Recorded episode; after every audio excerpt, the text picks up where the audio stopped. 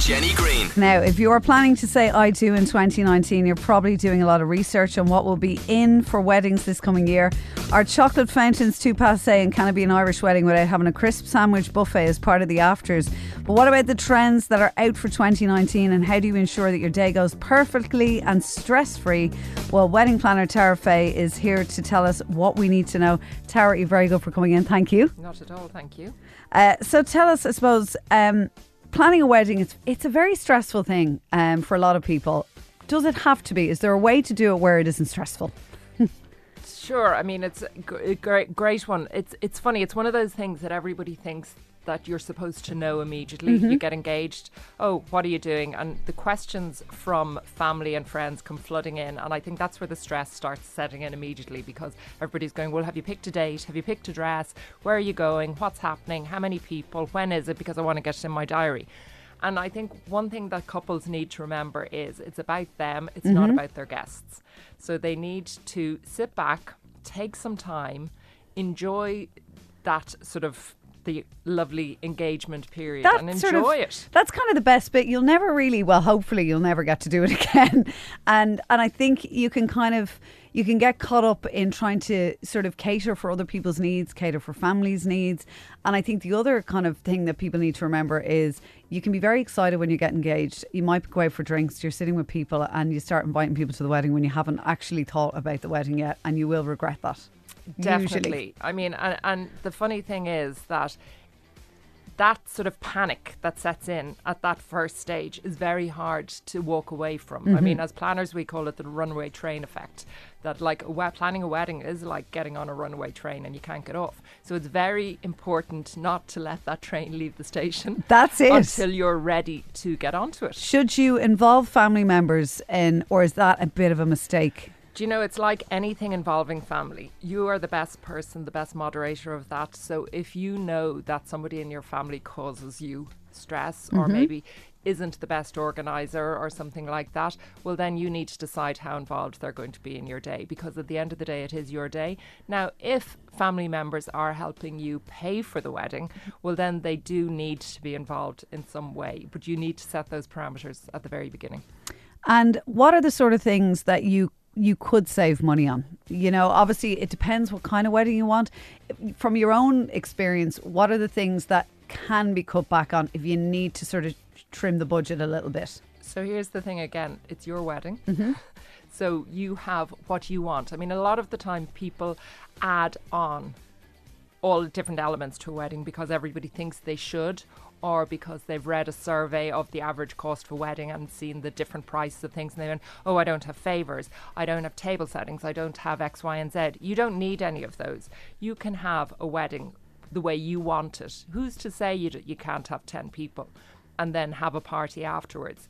It's about you getting the day that you want, enjoying it with your partner, mm-hmm. and not looking back on it years later and regretting it. and saying I, w- I wish I'd done it differently. Even when you talk about the favors there, I, it's the only thing I never really have understood because I've never I, I couldn't tell you any of the favors that have been at weddings that I've gone to. They're they're not things. A lot of times they're left behind. A lot of people don't remember what they were, and certainly it's another stress and an expense. I would say that you can kind of do without. I think unless it's meaningful to you and it Yeah. tells your story, mm. because a wedding should be about you and it should be telling the story of the two of you. So unless it's meaningful in that way, don't bother.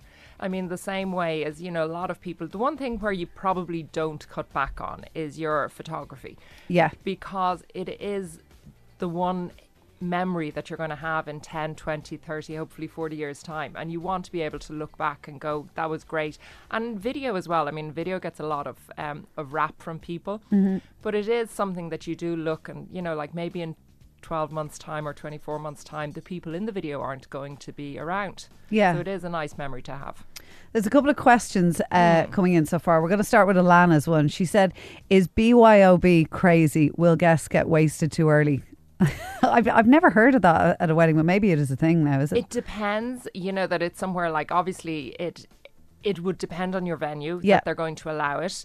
Um I suppose from the point of view of it's cutting down your bar bill or it's cutting down something else. But I mean, at the end of the day, p- adults they're responsible people. Your friend, you hopefully your friends.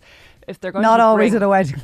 if no, this Yeah. is true. But I mean, if they're going to bring their own, I mean, sometimes you can be having an, um, a lovely party or a lovely wedding or a lovely event, and people will have snuck in their own anyway. yeah, that's true. Um, I, I, you know, I think it's a long day. Mm. Um, it's really up to you. I mean, I don't think people are going to. You could have that if you were doing a, a normal wedding, that if people are going to get completely. Exactly. Even if they're paying for it, they probably Yeah. still will. The, uh, another one is uh, Do you need to get a band? I'm afraid that if I don't get them, um, we will be missing the crack. I've been looking into getting just one musician who is fab, but I'm worried. Any help, much appreciated. It depends. If that one musician has great gravitas and is able to hold your crowd, uh, that is better than having 10 people around who aren't as amazing. It's really up to what you want to spend the money where you want to. I mean, having a great DJ as well is another great um, investment.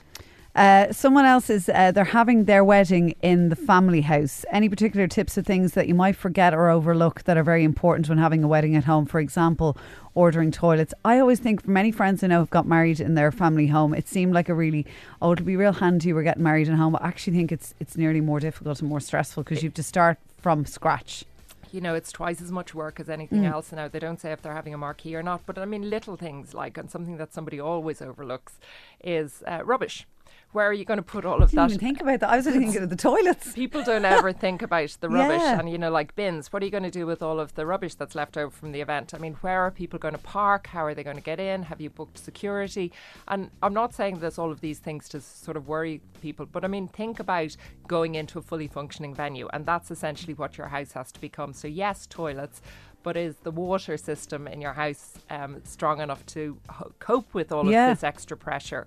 Um, have you booked cleaners for the day after to clean away all the detritus from- from, the lovely party?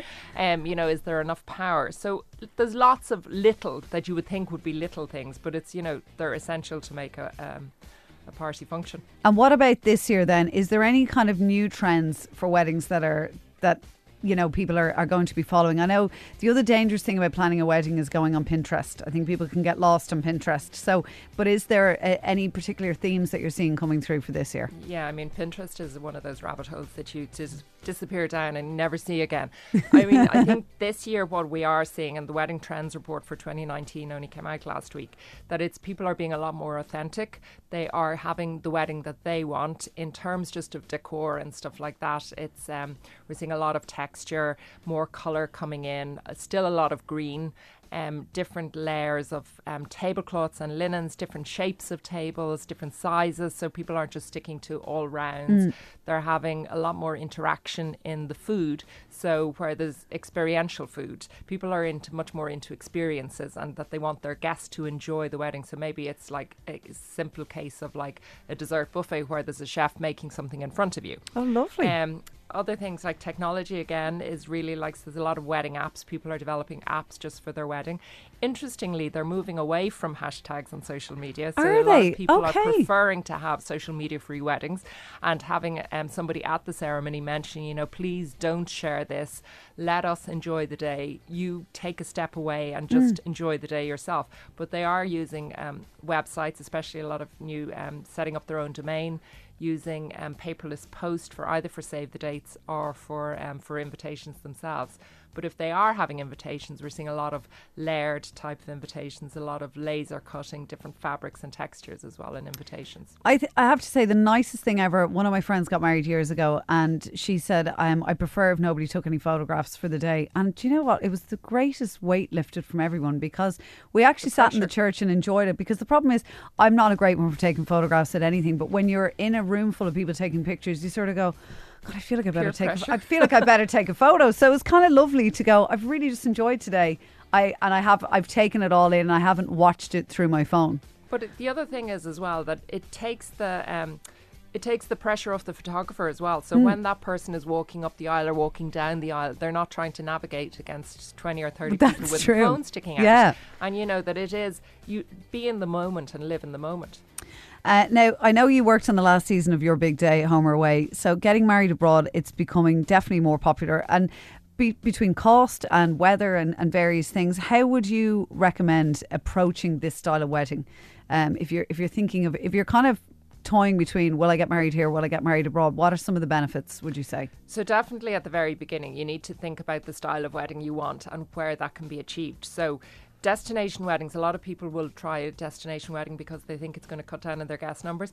Don't always, um, you know, rely on that because it can backfire in your face. People you know, make a you, holiday out of it. Suddenly everyone's going. exactly. I mean, a lot of people as well that they'll tie in a honeymoon with their. So from that point of view, I mean, you are going to sort of save a little bit of money and you have an experience as well.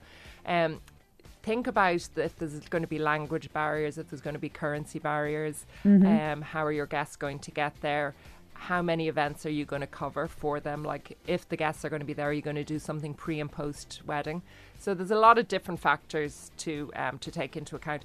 Generally, if people are planning a destination, it is the time where a wedding planner does come into to be you definitely need one. yeah, well, exactly. Yes. So yeah. I know you're looking for newly engaged couples for the next series. Um, so for anyone listening right now, what what sort of what are the benefits? What would they get if they sign up? So they get the um, the help of uh, two wedding planners, myself and my lovely friend Bruce Russell, who is based in London.